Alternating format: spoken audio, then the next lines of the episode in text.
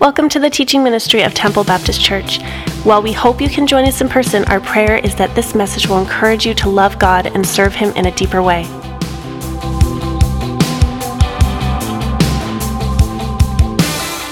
Well, good morning, everyone. It's so good to see you. Um, appreciate you making the effort to be here this morning. You may be wondering, what in the world does it have to do with church?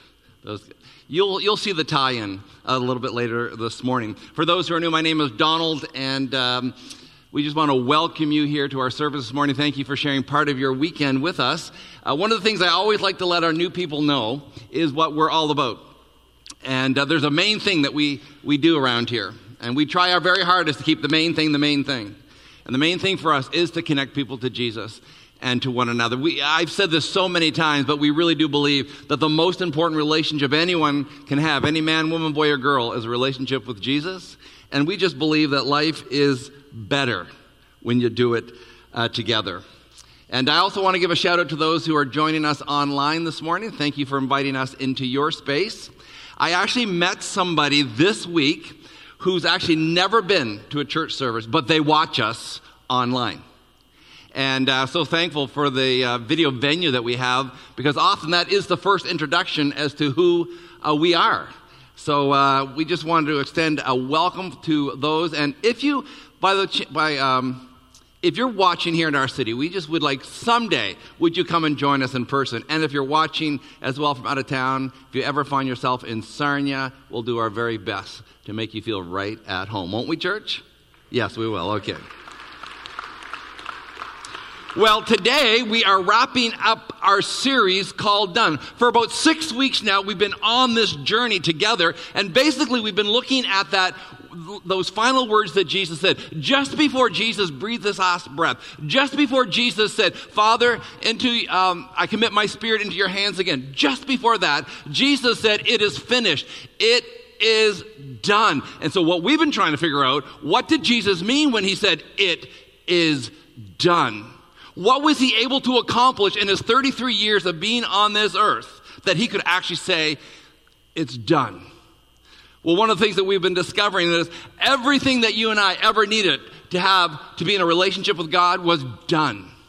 Everything that you and I ever needed to have hope was done. Everything that you and I ever needed to have our sins forgiven was done. Everything that you and I ever needed to experience the grace of God was done. And so we've been kind of zeroing in on this word grace.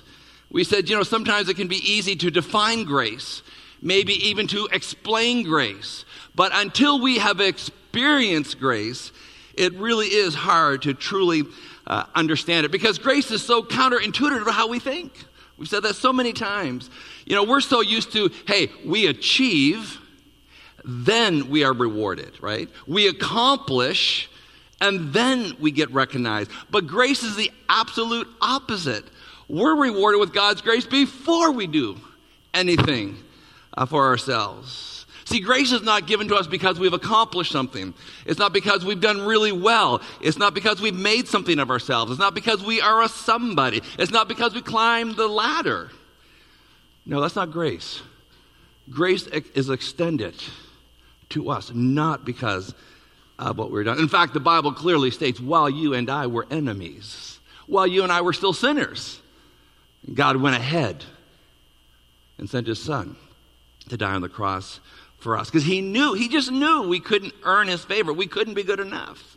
He knew our, our debt of sin was too great for us to pay.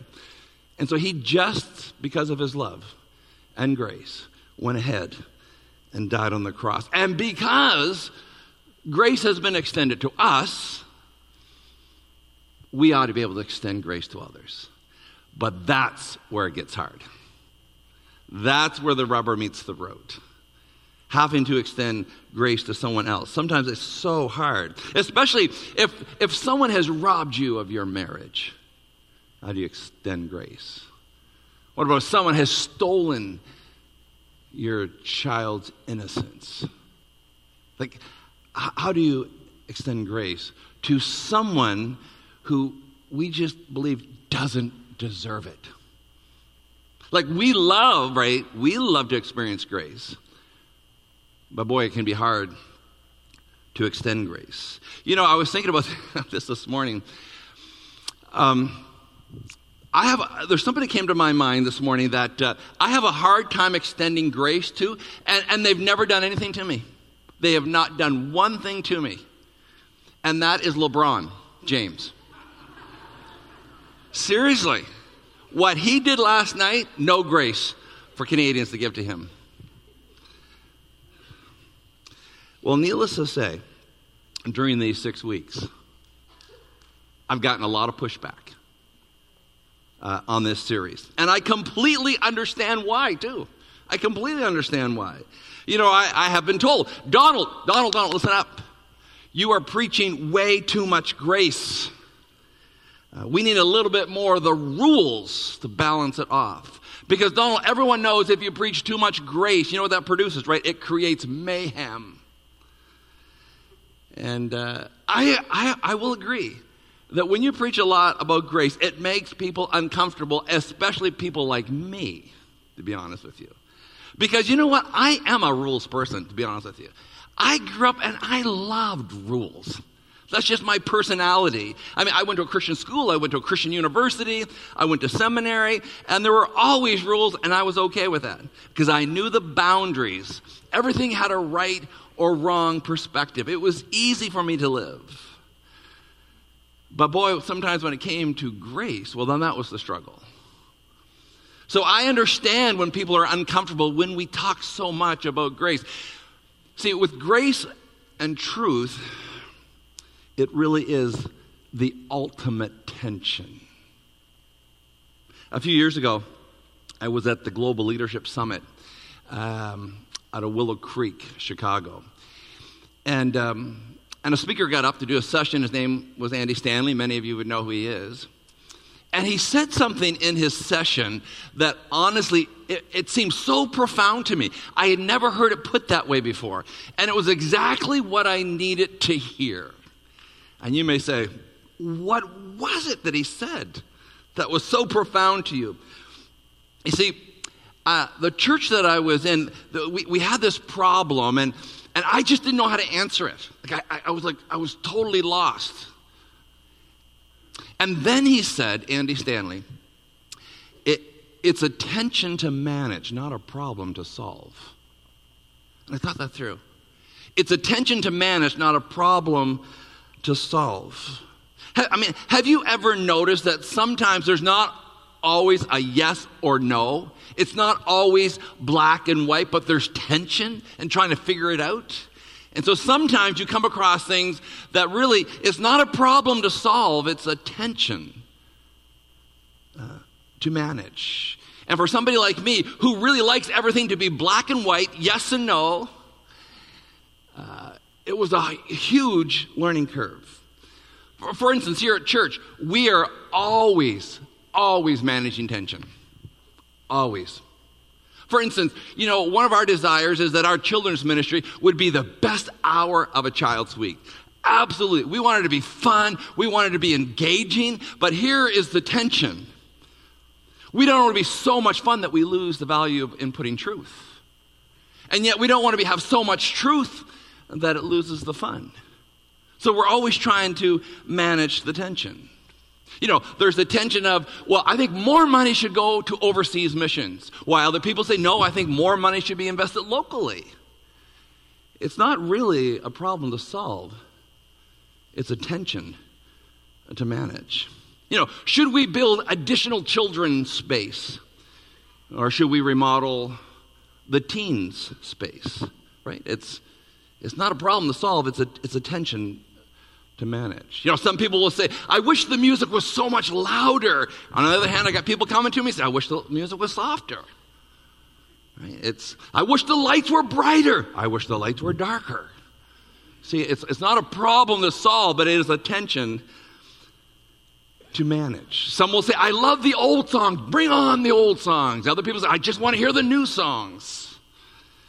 It's not a problem to solve, but it is a tension to mention.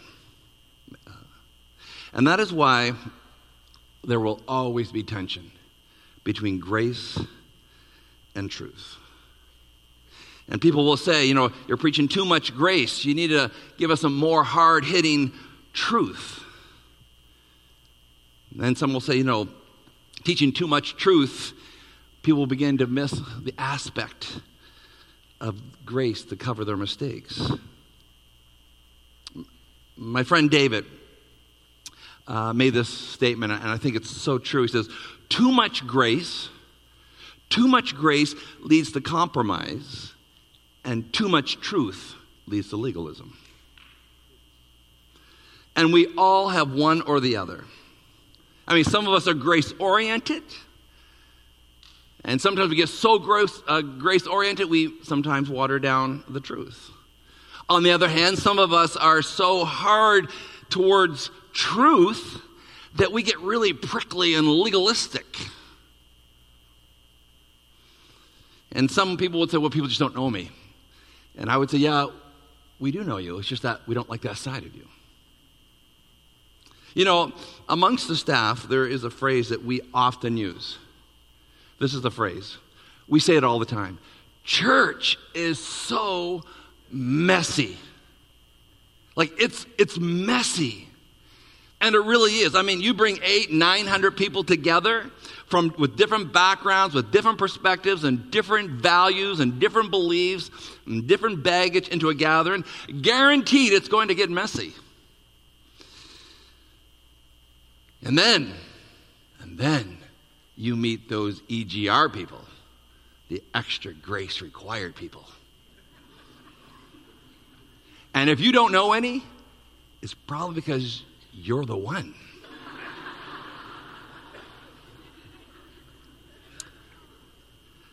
You know, sometimes I've been guilty of this. Because sometimes the less that someone knows about a situation, the more opinionated they will be about what's right and what's wrong.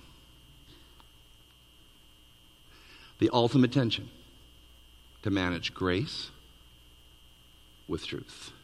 See, truth says you are accountable, but grace says you're forgiven. See, truth will t- say, You got a problem, man. And grace will say, You're broken. See, truth will say, You blew it again. And grace says, I love you anyway. See, truth says, You got to work on it. You got to work on it. And grace says, It's okay. And what I'm learning, it's, it's not one or the other, it's both. It's not a problem to solve, it's a tension to manage. And all of us naturally lean to one or the other. Uh, you'll see it oftentimes in parenting. You know, one parent seems to be a little more grace filled, the other one a little more truth oriented. And, you know which one it is because if, you're a teenager and you borrow the parent's car and you get in a car accident, you come home, you're looking for one particular parent, right? Because they're going to ease the blow to the parent who's a little more truth driven. Uh, last night was prom. Uh, if you had a curfew and you came in late after your curfew, you're hoping there's only one parent wake, staying up to see when you get home, right? Because they're going to soften the blow. Kids always want the grace filled parent, except, except when it deals with their sibling, right? Like you you go right to the truth oriented parent. Something needs to be done, justice needs to be served. You see what they're doing? Right? We love having grace. Sometimes it can be challenging to give it to others. That's just who we are. Truth oriented Christians love to study the Bible, and they love to study the deep truths of the Bible. And for them, there are very clear right and wrongs. Um, they're very quick sometimes to judge and slow to forgive. Heavy on truth, but sometimes light on grace. And grace oriented people find it easy to forgive and offer grace, but sometimes I have a hard time defining what really is right and wrong. And it just sometimes gets too heavy to deal with. Now, I was always taught if you're going to make a judgment error, err on the side of grace. remember being taught that for a long time. So, my question is which one are you? Are you a, a grace oriented person or a truth oriented person? A truth oriented Christians know their Bibles, they know right and wrong. Oftentimes, you'll find truth oriented Christians don't like small groups as much. You know, it's, it's too frivolous. It's just, it's just kind of connecting with each other, and, and they, they don't like those. It's a waste of time. Uh, truth oriented Christians can at times be very critical of what people say. In fact, I have a few Christian friends who are super critical. They're over the top uh, critical, yet they know their Bibles. Uh, truth oriented Christians can become impatient with those who don't know the Bible as well. And here's something I find sad truth oriented people can oftentimes lose their children because their children are turned off by judgmental attitudes. And sometimes truth oriented Christians can be divisive. Uh, truth oriented Christians are like what it says in 1 Corinthians chapter 13, 1, kind of a, a clanging sound. It says, you know, if I could speak in the tongues of men and of angels, but have not love, I'm just a resounding gong, a clanging cymbal. Yet, grace oriented Christians tend to make decisions based on feelings. Grace oriented Christians find it hard sometimes to make decisions because they, they don't know what, what the truth is. Uh, grace oriented Christians sometimes don't like to know theology because it's just viewed as divisive. Why even know that stuff? Grace oriented Christians sometimes can lose their children to a sinful lifestyle because they don't want to be viewed as strict. And grace oriented Christians don't like to confront in order not to look judgmental. So, which one are you? Because really, no one is the perfect balance of both. What is your natural propensity for? Whatever it is, lean toward the other. If you are naturally designed, your DNA is like, I am a truth oriented person, I want to encourage you to lean into grace. And if you are you're like this is just who you are, you are a grace oriented, grace filled person, I want to encourage you lean into the truth. I, I, grew up in a great church. I love my church that I grew up. I, I have so many great childhood memories. But I will say the church I grew up in was really leaning hard into truth. I mean, truth was the main man in the ring. He was the captain of the team, truth. And I can remember as a teenager, I mean, we were just encouraged to know our Bibles. And, and I remember by the time I graduated from high school, uh, our youth group, we had memorized 10 books of the Bible, word for word, from beginning to end. Like it was really drilled into us know God's Word. But we're a little light on, on grace. And so I'm very thankful that I grew up in a home where grace was talked about and demonstrated and practiced. Well, if you have your Bibles this morning, and I hope you do. And the reason I always want to encourage you to bring your Bibles is because I want you to see, I'm not making this stuff up. I want you to see for yourself what the Bible says. And if you have some kind of electronic device, you can follow along as well. But turn to John, the book of John. And uh, if the Bible's still, you know, relatively new to you, John is in the New Testament. He's one of the Gospels. It's Matthew, Mark, Luke, and John. And we're going to look at the very first chapter, John chapter 1. For some of you, this is probably a very familiar passage. For others, maybe it's the first time you've ever heard it. But actually, in this passage are some amazing, very deep theological truths in, in John chapter 1. So let's look at it. John chapter 1, starting at verse 1. In the beginning was the Word, and the Word was with God, and the Word was God. So, first thing I want you to notice here the word actually is reference with that capital W. It's a reference to Jesus. So it'd be like reading, in the beginning was Jesus, and Jesus was with God, and Jesus was God. Uh, that's what's being said here. In fact, then in verse 2, he says, He was with God in the beginning. Uh, through him, all things were made. Without him, nothing was made that has been made. And so, what we discover right here, Jesus is actually the creator of the world. Verse 4 In him, Jesus, was life, and that life was the light of men. The light shines in the darkness, but the darkness has not understood it. So Jesus has come into the world, but people don't understand. Verse 6 There came a man who was sent from God. His name was John. This is not John who wrote the book of John. This is a reference to John the Baptist, okay?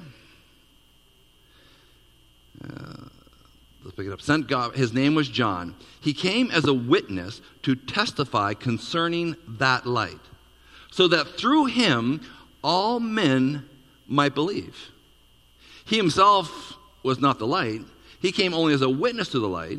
The true light that gives light to every man was coming into the world. So John's saying somebody's coming. In verse 10, he was in the world, and though the world was made through him, the world did not even recognize him. So again, you see what it's saying? Here's somebody who created the world, He's now living in the world, and nobody even recognizes who he is. That's what he's saying. That's what John's saying here. Let's continue reading. He came to that which was his own, but his own did not receive him. Like his own people, which were the Jewish people. That's who he came for, and his own people didn't receive him. So he's, he's, he's in the world, he's living amongst the world. His own people don't receive him. Nobody recognizes who he is. That's what he's saying. Yet to all who received him, to those who believed in his name, he gave the right to become children of God.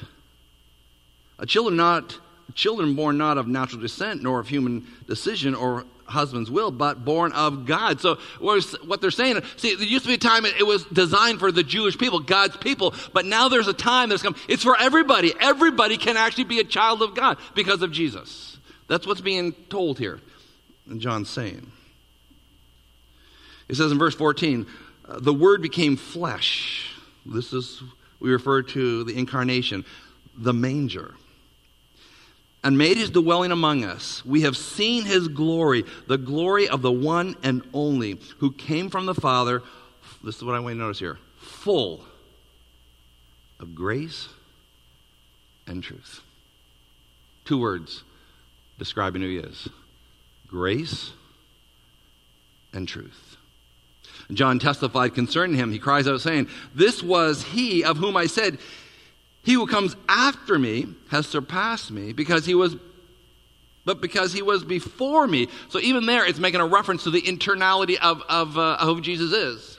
Like Jesus is going to come after John the Baptist, and yet when he does come, he surpasses John the Baptist. And then John Baptist says, but he actually was before me. So there's a reference to the eternality of who Jesus is. Let's continue reading here. Uh, verse 16 From the fullness of his grace, we all have received one blessing after another. He is saying grace upon grace upon grace upon grace upon grace has been ours.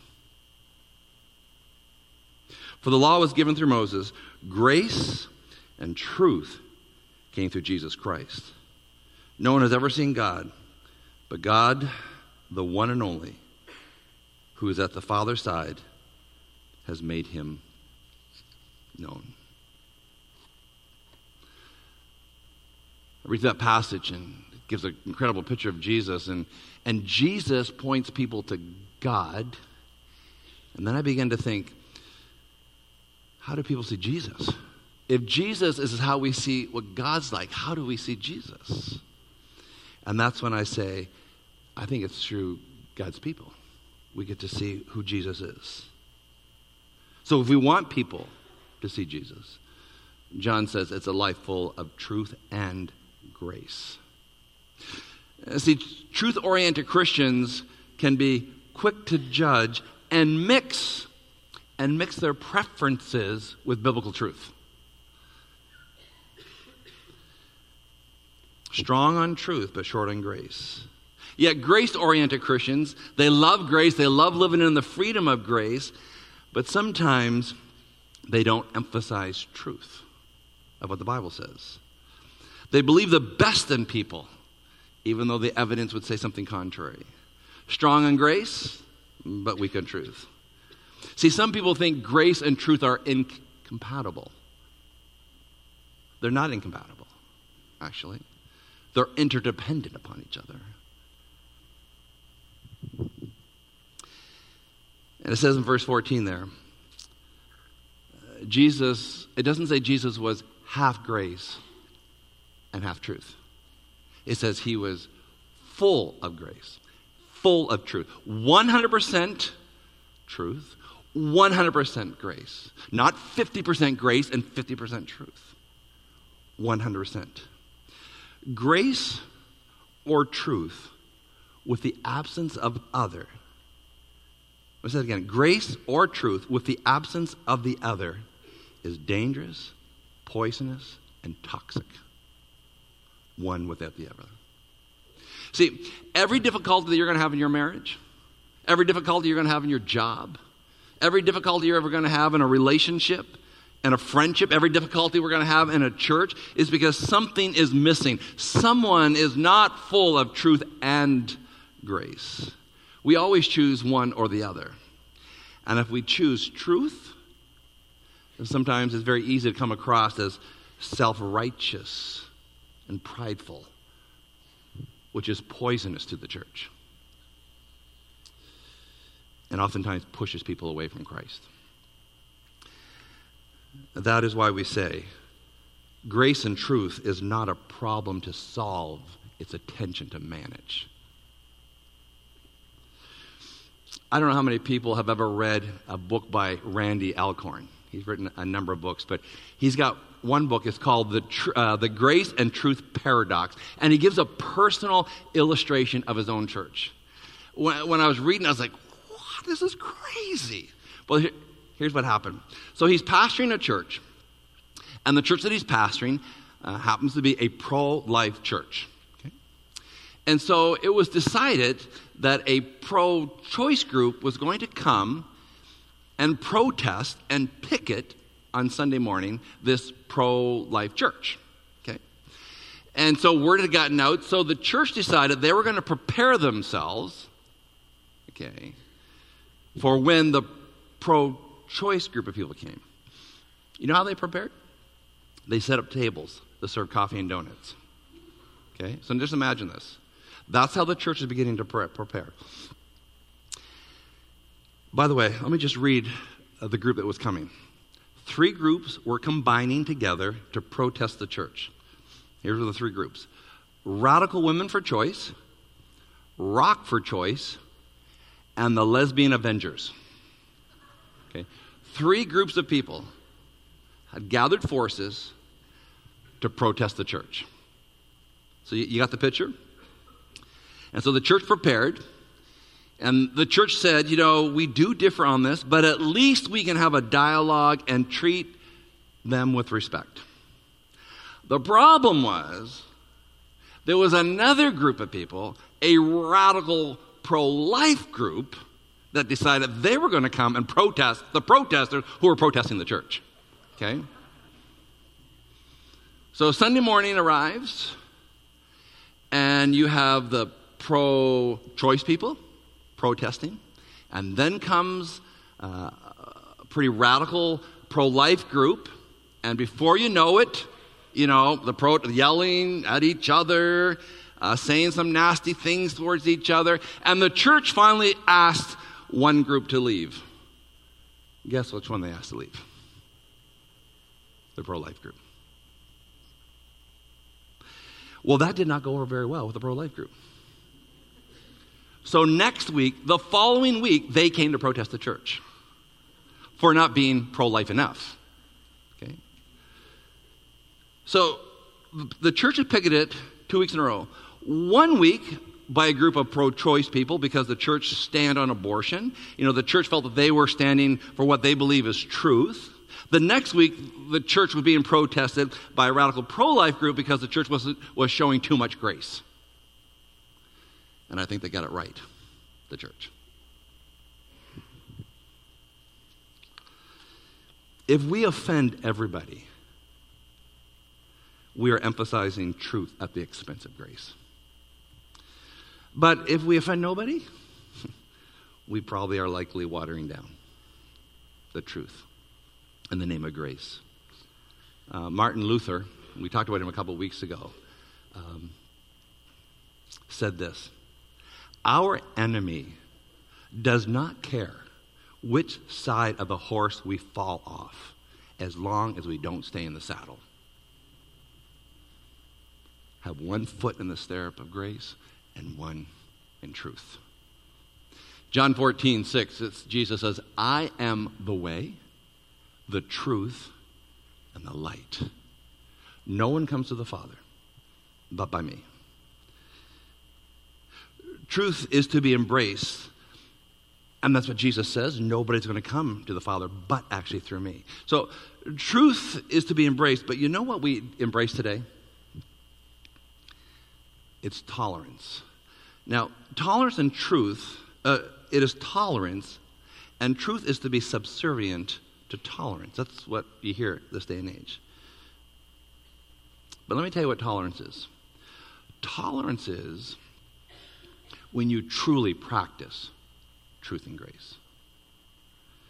See, you, it, you can't tolerate what you do not agree with, but true tolerance is treating people kindly that you fundamentally disagree with. That's actually tolerance a truth that is not popular. A truth that's not popular is that Jesus is the only way. That's what, that's what the Bible says. That's what Jesus himself said. He is the only way, although it's not a popular. It's not a popular truth. The Bible has a lot to say also about sexual activity. Oh, not that popular though. Doesn't mean it's not true. The Bible has things to say about drunkenness. Right? Bible makes it very clear it's not funny, drunkenness. In fact, it's destructive. The Bible has a lot to say about fact that sex before marriage is to be out of bounds. It's supposed to be reserved for the marriage bed. Now, of course, I realize that that kind of thinking, we're told that that's, that's, that's really narrow and it's intolerant. But truth is not intolerant. It may be hard to swallow, but it's not intolerant. True tolerance is speaking to people respectfully and kindly that we fundamentally disagree with. It's grace and truth.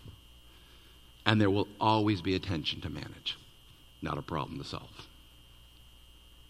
Do you ever notice that when you read your Bibles, that the people who were the most sinful wanted to be around Jesus? They enjoyed his company, they sought him out, and they spent time with him. He grew such a reputation that they actually labeled him with a name. They said he was a friend of sinners. I think they meant it as an insult. He took it as a compliment. People who do not who did not follow Jesus, the Bible gives a story about they actually tore the roof off of a house just to be with Jesus. And sometimes I think today people would be willing to jump out of a window rather than talk to a Christian.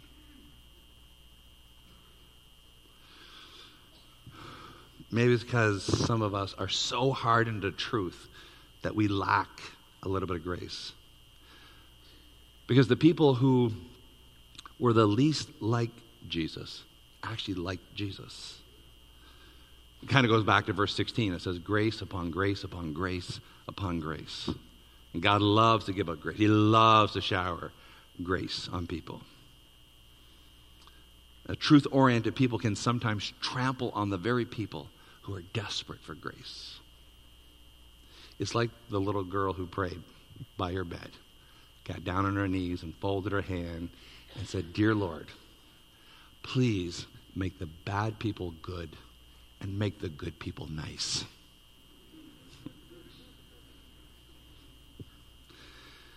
grace that compromises truth is not biblical grace. Jesus came down on the hardest, actually, on those who were probably more theologically in line with him the religious rulers. Jesus spoke bold truth to the confident, the proud, and he spoke a soft grace to the broken and humble. Jesus never dumbed down the truth, and he never dialed back the grace. He wasn't just 50% grace and 50% truth. He was 100% truth and 100% grace. John chapter 1 Jesus, who is full of grace and truth. Truth and grace is not a problem to solve but it is a tension to manage. Let's pray. Father, this morning, we thank you for our time together. And Lord, I, we know that this area of truth and grace, it can be so hard to manage. We, we know that. All of us probably have experienced that. And so, God, I pray for us as a church that we would be a church that really is characterized by both truth and grace. Lord, help us to know how to manage that. Lord, help us not to get so onto one side that where it does become toxic. Lord, your example is you are full of truth and grace. And God, help us to live a life full of truth and grace so that we actually point people to Jesus.